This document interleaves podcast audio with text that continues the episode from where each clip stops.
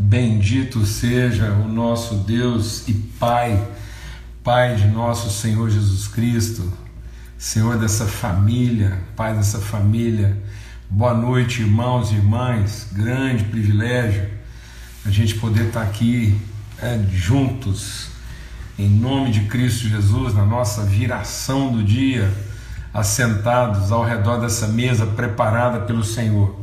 Muito bom, grande privilégio grande alegria mesmo, gratidão ao Senhor por esse tempo juntos de comunhão, de edificação, de crescimento, de transformação. Forte abraço para todos aí, graças a Deus. Né? Deus tem nos dado esse privilégio, é uma graça. E a gente poder estar juntos aqui, compartilhar, repartir dons, virtude e nos fortalecermos pelo exercício de uma fé mútua. A gente tem compartilhado sobre isso. Fé só é fé quando é exercida na mutualidade das relações e não na individualidade das intenções. Então, por melhores que sejam as suas pretensas intenções, se elas são individuais, elas são alimentadas de crença. Mas se a fé ela trabalha em favor das relações, então é verdadeiramente fé.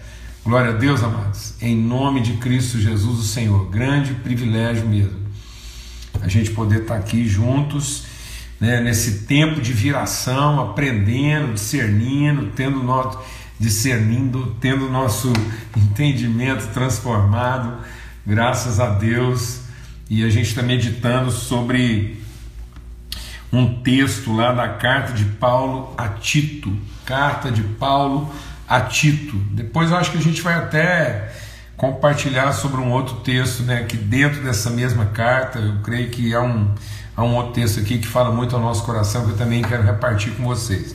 Mas a gente está aqui lá em Tito 2, carta de Paulo a Tito, capítulo 2, do verso 11 ao verso 15. Né? Então, nós estamos é, compartilhando aqui sobre essa graça que se revela salvadora, né? ensinando-nos, educando-nos a viver. Amém? A salvação que vem pela educação da graça, a graça que nos educa. Vamos ter uma palavra de oração. Você que está chegando aí, né? Quem é novo aí na mesa, com certeza o seu lugar já está reservada aí, é só você sentar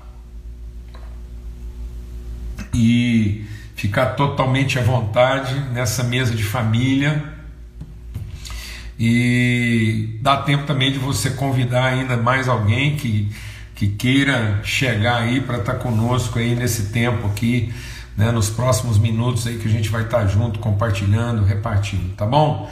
Em nome de Cristo Jesus, o Senhor, a gente vai ter uma palavra de oração agora e né, desacelerar nossa alma e nossos pensamentos, aprender e ouvir de Deus, fazer sossegar a nossa alma. Amém?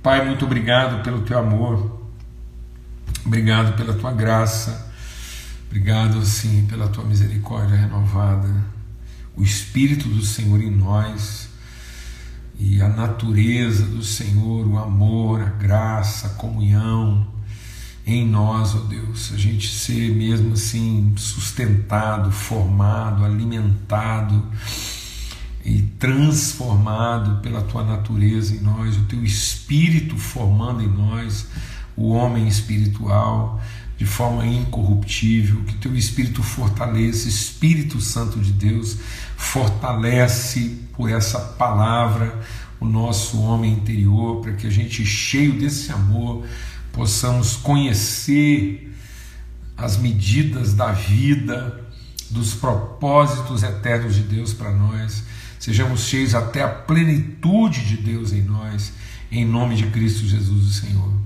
Amém e amém. Graças a Deus. Bem, então vamos lá para Tito, capítulo 2, a partir do verso 11, diz assim: Porque a graça de Deus se manifestou trazendo salvação a todos os homens.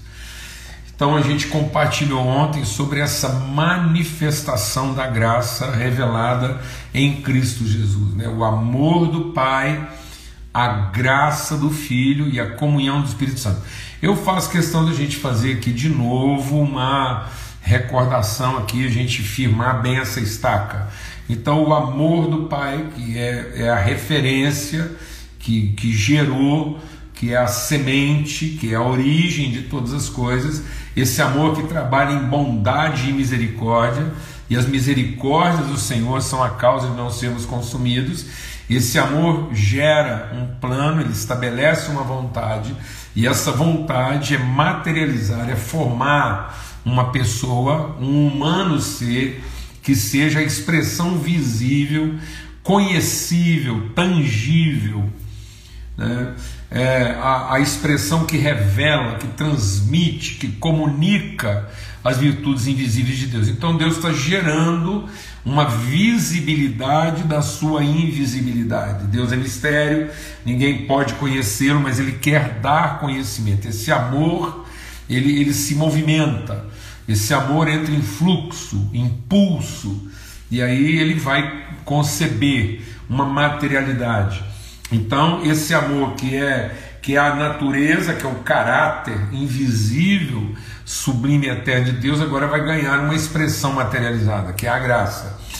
No meio desse processo aí, o homem cai, aquilo que é a semente original, a semente primeira lá, né, que caiu na terra, o Adão, ele se perde, se corrompe, e às vezes a gente pensa, ah, o plano foi estragado, Deus teve que. A gente fica, muita gente pensa que Jesus é um, é um plano B, né? que o plano A era o Adão, morreu lá, atrapalhou tudo. Não. O, o, o plano de Deus não sofreu nenhuma interrupção. O amor e a misericórdia de Deus continuam operando nessa invisibilidade, e aqui está acontecendo tudo aquilo que é visível, a degradação e a corrupção, a degeneração humana, Deus perdoando pecados, operando, perdoando pecados, operando em misericórdia, e as misericórdias de Deus renovada todos os dias sobre a criação é a causa de não termos sido consumidos. Enquanto isso, esse amor continua operando a sua eternidade, a sua soberania, até que ele irrompe, ele eclode, ele ganha materialidade plena na consumação, no tempo próprio da consumação dos propósitos de Deus, gerado pelo poder do Espírito Santo, sem nenhuma contaminação de pecado, herança de pecado e maldição, um homem nascido de mulher, mas formado a partir do Espírito Santo, esse homem é Claude, ele é a, ele é aquele homem que Deus estava falando, a graça se manifestou e revelou do que, que Deus estava falando lá em Gênesis, quando ele disse que faria esse homem a sua imagem, conforme a sua semelhança. O apóstolo Paulo diz então: Ele é a imagem. Tendo Deus outrora falado, e Deus foi falando como um tutor. Né, os profetas, a lei, os profetas, tudo isso eram aios, tutela cuidados de Deus para que, a, que a maldade humana não ultrapassasse o limite estabelecido por Deus.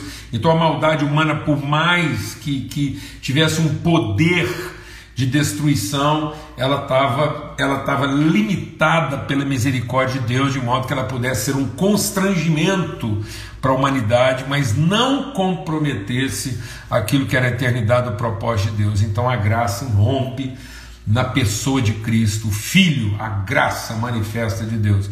E esse Filho entrega a vida, tudo aquilo que estava oculto e que agora ganhou essa materialidade.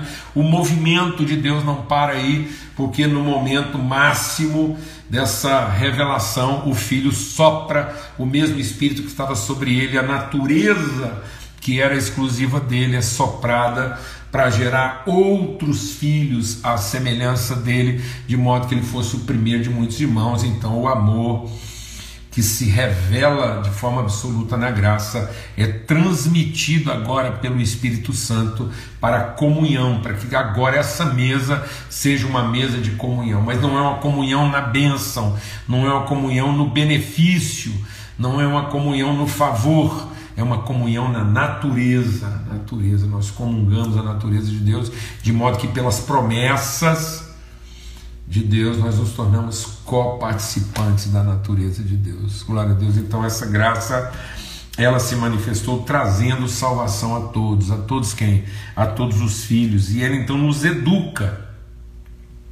Ela nos ensina, ensina o quê? Que nós temos que nós temos que repudiar, nós temos que sacrificar, nós temos que rejeitar. Então deixa Deus ministrar o nosso coração que muitas pessoas estão achando que a graça é, é Deus fazendo favores a um homem caído. Não, mano. Deus não está fazendo favores a um homem caído. Deus está tratando um homem caído com misericórdia. Então, a misericórdia de Deus são a causa não sermos consumidos. Então, a misericórdia é um limite que contém o poder de destruição do pecado. Então, ele, ele impede que o pecado comprometa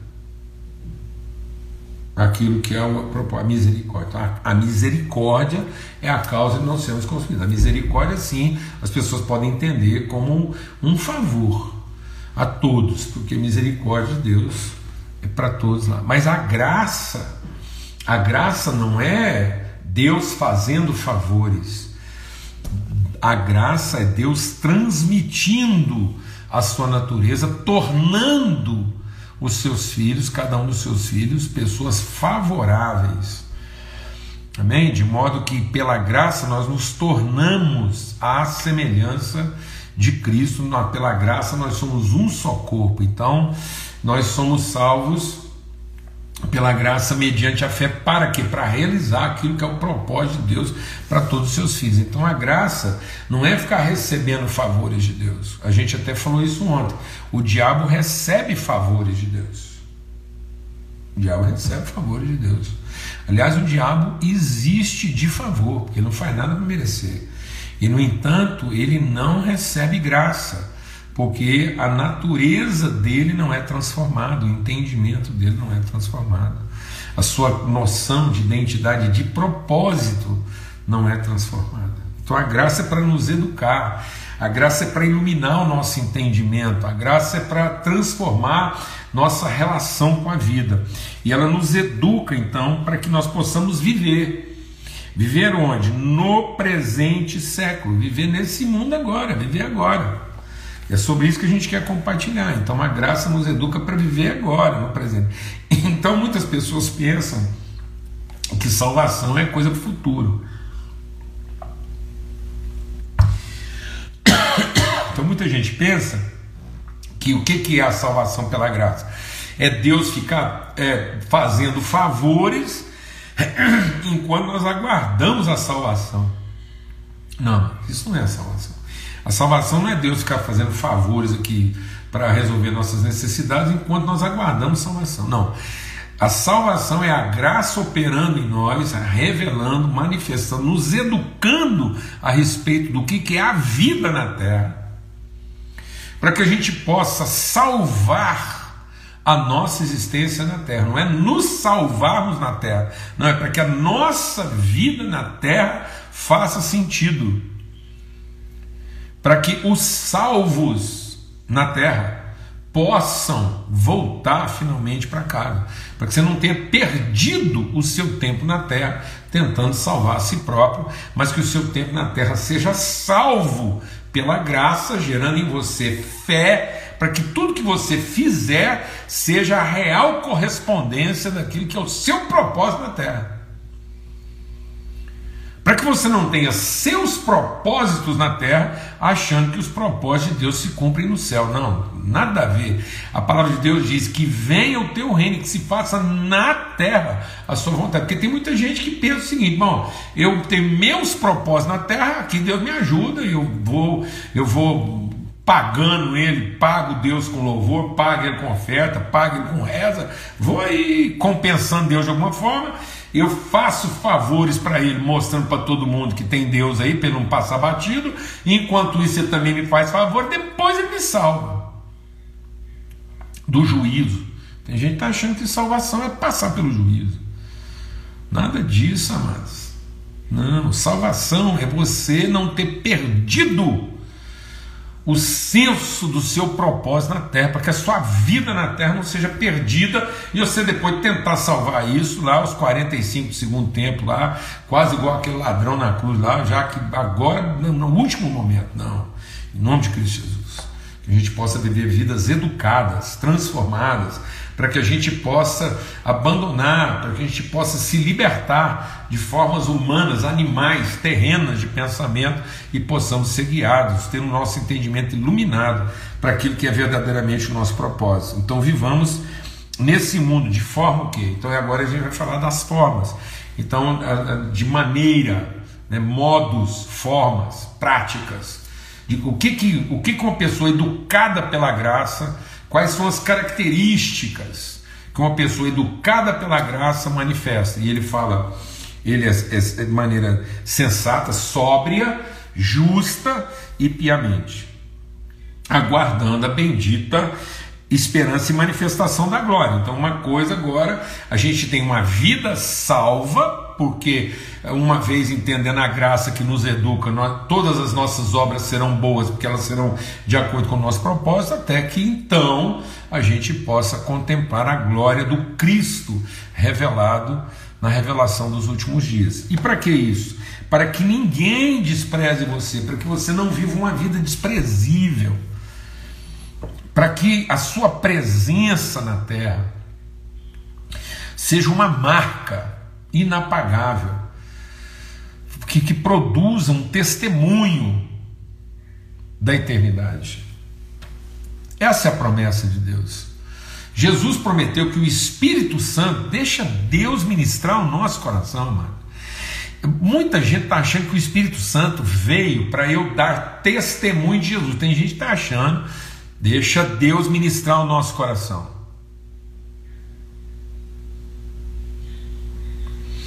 Tem muita gente que está achando que eu, eu preciso do Espírito Santo para dar testemunha, dar testemunho de Jesus. Vou te falar uma coisa: quando Paulo entrou lá é, é, em, em, Éfeso, uma menina perseguia ele, falando: Ah, esses são os enviados de Jesus e tal. Ela estava dando testemunho dos apóstolos de Jesus. Paulo repreendeu aquela menina e tirou dela um espírito imundo. Então, uma pessoa, deixa Deus ministrar o seu coração. O, o endemoniado gadareno, que estava possuído de uma legião, quando ele viu Jesus, ele não deu testemunho de Satanás. O endemoniado gadareno, quando ele viu Jesus, ele deu testemunho de Jesus. Que temos nós contigo, Jesus? Então ele estava dando testemunho de Jesus. O Espírito Santo, ninguém precisa do Espírito Santo para dar testemunho de Jesus. Então tem muita gente vendo alguém dar testemunho de Jesus e acha. Então muita gente deu testemunho de Jesus. Não, o Espírito Santo é para sermos testemunha de Cristo, é para que Cristo seja visto em nós. Não é para você ficar falando de Jesus, é para você revelar Cristo. Tem muita gente que fala de Jesus o dia inteiro e não revela Cristo. É Cristo em nós a esperança da glória. De modo que a sua vida seja relevante. De modo que ninguém pode desprezar você, como ninguém pôde desprezar Jesus. As pessoas tentaram ignorar Jesus, tentaram destruir Jesus, tentaram desfazer tudo que ele fez. Mas ninguém conseguiu desprezar, ninguém conseguiu ignorar, desfazer. É isso que Deus está prometendo. Ele está prometendo a você uma vida que fará tanto sentido que você nem vai estar aqui mais. E as pessoas vão se lembrar que um dia viram uma testemunha de Jesus. Elas não ouviram um testemunho de Jesus através de vocês. Elas viram Cristo em nós. Está entendendo isso, amado? Essa é a promessa. Não adianta você ficar dando testemunho de Jesus se você não é uma testemunha de Cristo.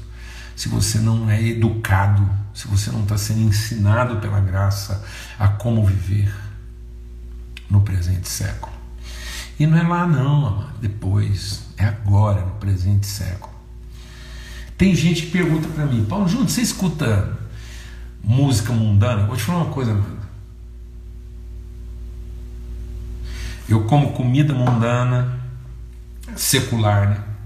Eu como comida mundana e secular, eu, como, eu escuto música secular e mundana. Sabe por quê? Porque é no mundo que eu estou vivendo e é nesse século. Ele está falando, a graça nos ensina a viver nesse mundo, nesse século. Então, tudo que eu escuto é nesse século, nesse mundo.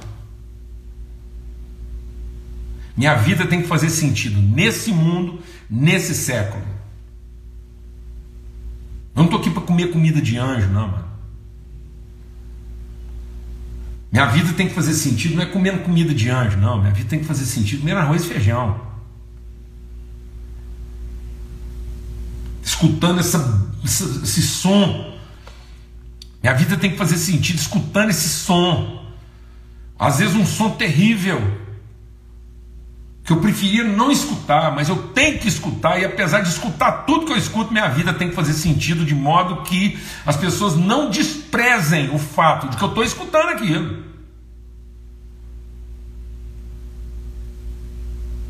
Estou vivendo aqui,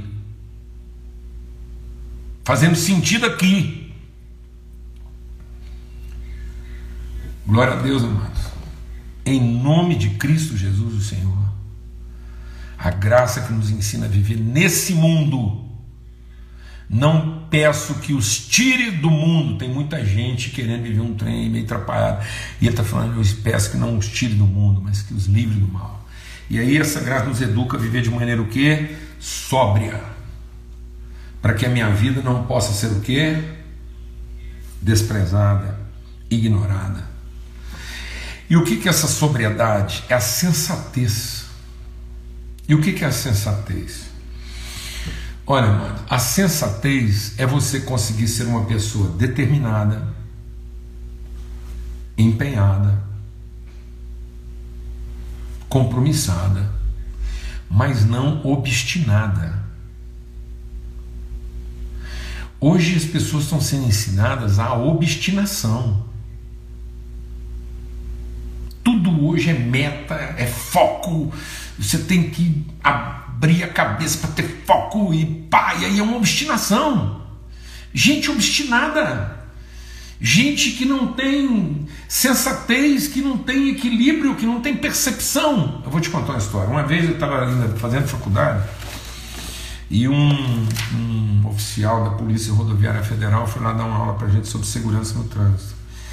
E eu já, eu estava lá terminando a faculdade. Foi aí que eu fui aprender por que, que o bêbado cambaleia. E é isso que a palavra de Deus está dizendo. A graça nos educa a viver uma vida sóbria. O que, que é um cara sóbrio? Ele não é ébrio, ele não é cambaleante, ele não é oscilante entre dois pensamentos. O que, que é essa pessoa oscilante entre dois pensamentos? É gente que não consegue escutar, perceber. Aí ele é, ele é, ele é obstinado, aí ele é, é focado, entendeu? Não, o cara tem que ser focado. Aí, do mesmo jeito que ele é focado para um lado aqui, daqui a pouquinho ele é focado para o outro. É gente que não consegue, é o, ele fica migrando entre doutrinas. Ele é facilmente levado pelo vento de qualquer doutrina ou pensamento. É uma obstinação inconstante. O que, que é o ébrio? Vou te falar então, aquele cara explicou para nós por que, o bêbado cambaleia. Sabe por que, que o bêbado cambaleia?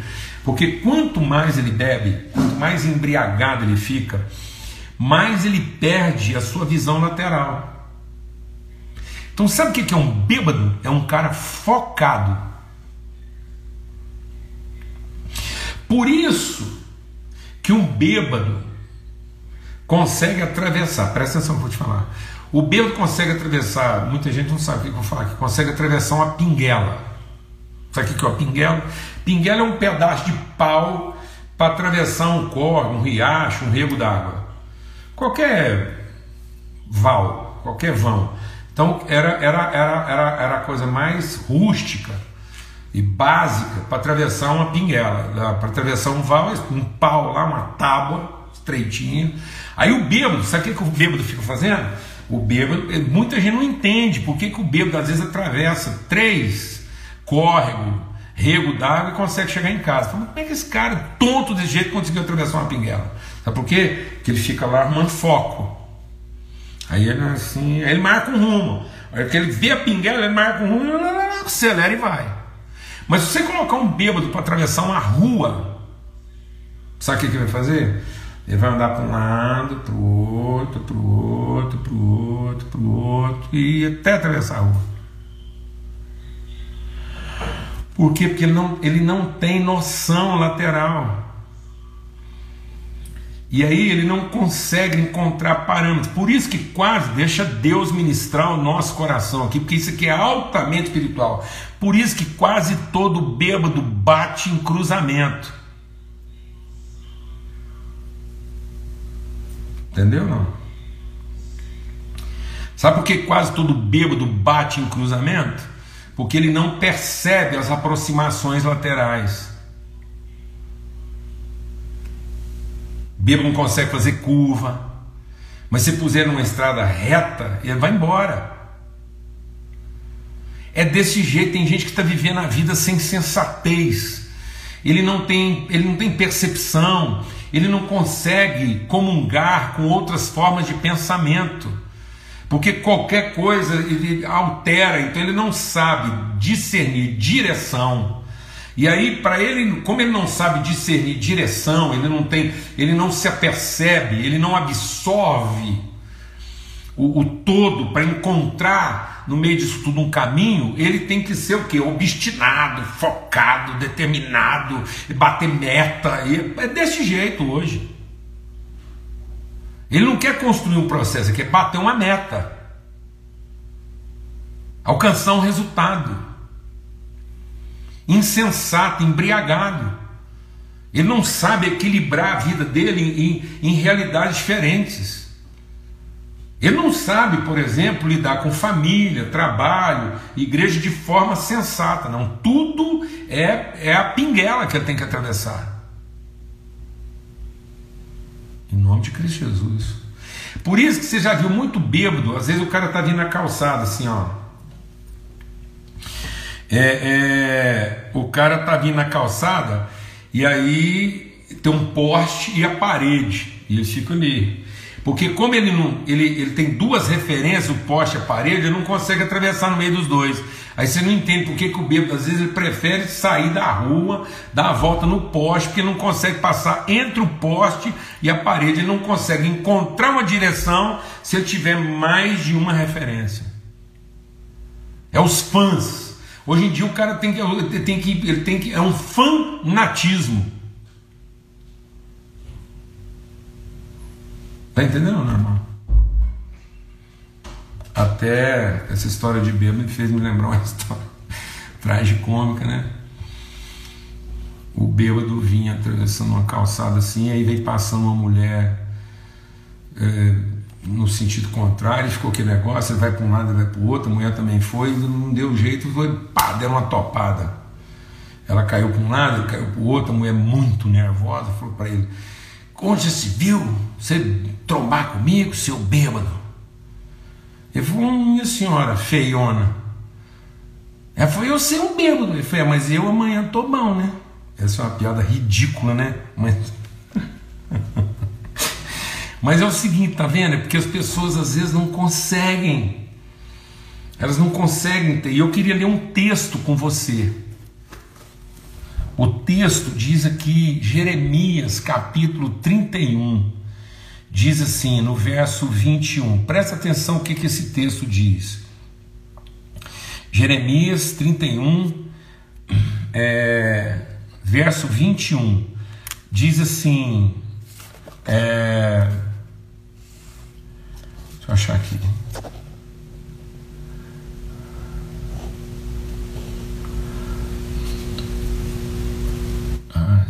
Onde é que está aqui? Ai, acho que eu notei a referência errada, o texto certo, meu Deus do céu. E a, e a referência errada. É um texto que diz assim: coloca marcos sobre o teu caminho. Estabelece placas, escreve placas. Alguém me ajuda aí? Procure isso que eu coloquei aqui e agora eu não estou achando aqui o, o, o, versículo. É um texto que sempre falou muito no meu coração. Eu, eu anotei o capítulo, mas acho que anotei errado aqui a, o versículo, né? E ele está dizendo aqui: coloca, escreve placas nos teus caminhos Coloca marcas, estacas, para que você possa saber por onde você está indo. E ele diz uma coisa muito interessante: ele diz assim, é, procura absorver. É isso mesmo, Jeremias 31, 21. Eu não estou.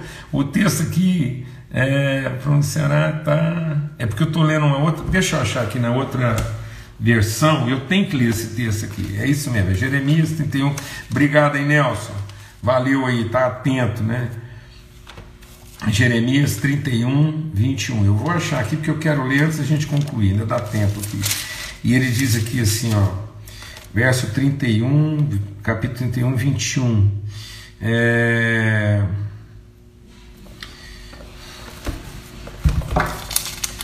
um, 21. Coloque sinais e marcos na estrada Preste atenção na vereda, no caminho por onde você passou. Volta, ó Virgem de Israel, volte à sua cidade. Até quando você andará errante, ó filha de Israel? Então está falando, as pessoas precisam colocar marcas, elas precisam colocar marcos. Então muitas pessoas hoje, elas têm muito claro o, o, objetivo, a meta que elas querem alcançar, mas elas não têm noção clara do caminho pelo qual elas vão ter que passar para alcançar essas metas. Eu queria ler, rapaz, é pena que eu não estou aqui é, é, achando aqui é, na versão que eu queria, porque eu tinha lido aqui, ele ainda fala assim: faze isso para que você possa absorver o caminho por onde você está passando. Não é observar o caminho por onde você está passando, é absorver. Então, o que é viver uma vida sensata? O que é viver uma vida sóbria? É você é, é, se alimentar da graça, se alimentar da instrução de Deus, de modo que você seja capaz de perceber o, o que está junto de você. Você ter capacidade de encontrar um caminho, uma vereda, que você possa percorrer na ida e na volta. Mas a pessoa às vezes ela está tão focada na meta, no alvo, que ela depois ela não consegue identificar o caminho que ela mesma percorreu. Ela alcança sua meta, ela não consegue transmitir isso para ninguém. Ela não conseguiu definir. Amém? Então faz esse desenho, observa, aprende a conviver. Aprenda a conviver com o som desse mundo. Aprenda a conviver com as realidades desse mundo. Não queira que Deus te, te proteja disso, mas peça que Deus te dê sensibilidade, sensatez, que tem equilíbrio, percepção, entendimento, para você saber fazer um desenho nesse mundo, usar as referências, ter as percepções do que está ao seu lado, do que está junto de você. Amém, irmãos? Em nome de Cristo Jesus, o Senhor. Eu quero ter uma palavra de oração agora e a minha oração nessa noite é que a gente não confunda mais determinação com obstinação. Muitas pessoas estão sendo estimuladas a, a viverem de maneira obstinadas, ébrias, de forma a, a excessos em todas as áreas. Uma vida de excessos, de, de, de desequilíbrios, de perturbações, de exageros funcionais. Né? E Deus quer de nós sensatez. Que você seja capaz de atravessar uma pinguela, mas que também você seja capaz de atravessar uma rua. Que você encontre na sua vida referências laterais, que marcas, que estacas, que evidências, que sinais você colocou no seu caminho, de modo que você possa ser seguido, de modo que você possa ser é, referência para outros, de modo que você possa ir e voltar pelo mesmo caminho. em nome de Cristo Jesus, o Senhor. Amém? Vamos ter uma palavra de oração. Pai, muito obrigado pelo teu amor, obrigado pela tua graça, obrigado, sim, pela tua bondade, misericórdia. E obrigado, porque nós podemos viver nesse mundo, nesse mundo, no presente século. Que a gente não, não, não tem que se tornar pessoas bêbadas, embriagadas, que só conseguem enxergar numa única rumo e, e obstinados com isso, ó Deus, ignorar todas as outras referências e sinais à nossa volta, de modo a, no meio disso tudo, desenhar, ser capaz de riscar, estabelecer uma trajetória, um caminho, abrir um caminho. Não simplesmente sermos capazes de estabelecer uma meta, mas sermos capazes de desenhar um caminho. Em nome de Cristo Jesus, o Senhor. Que a graça nos ensine a viver de maneira sensata, sóbria.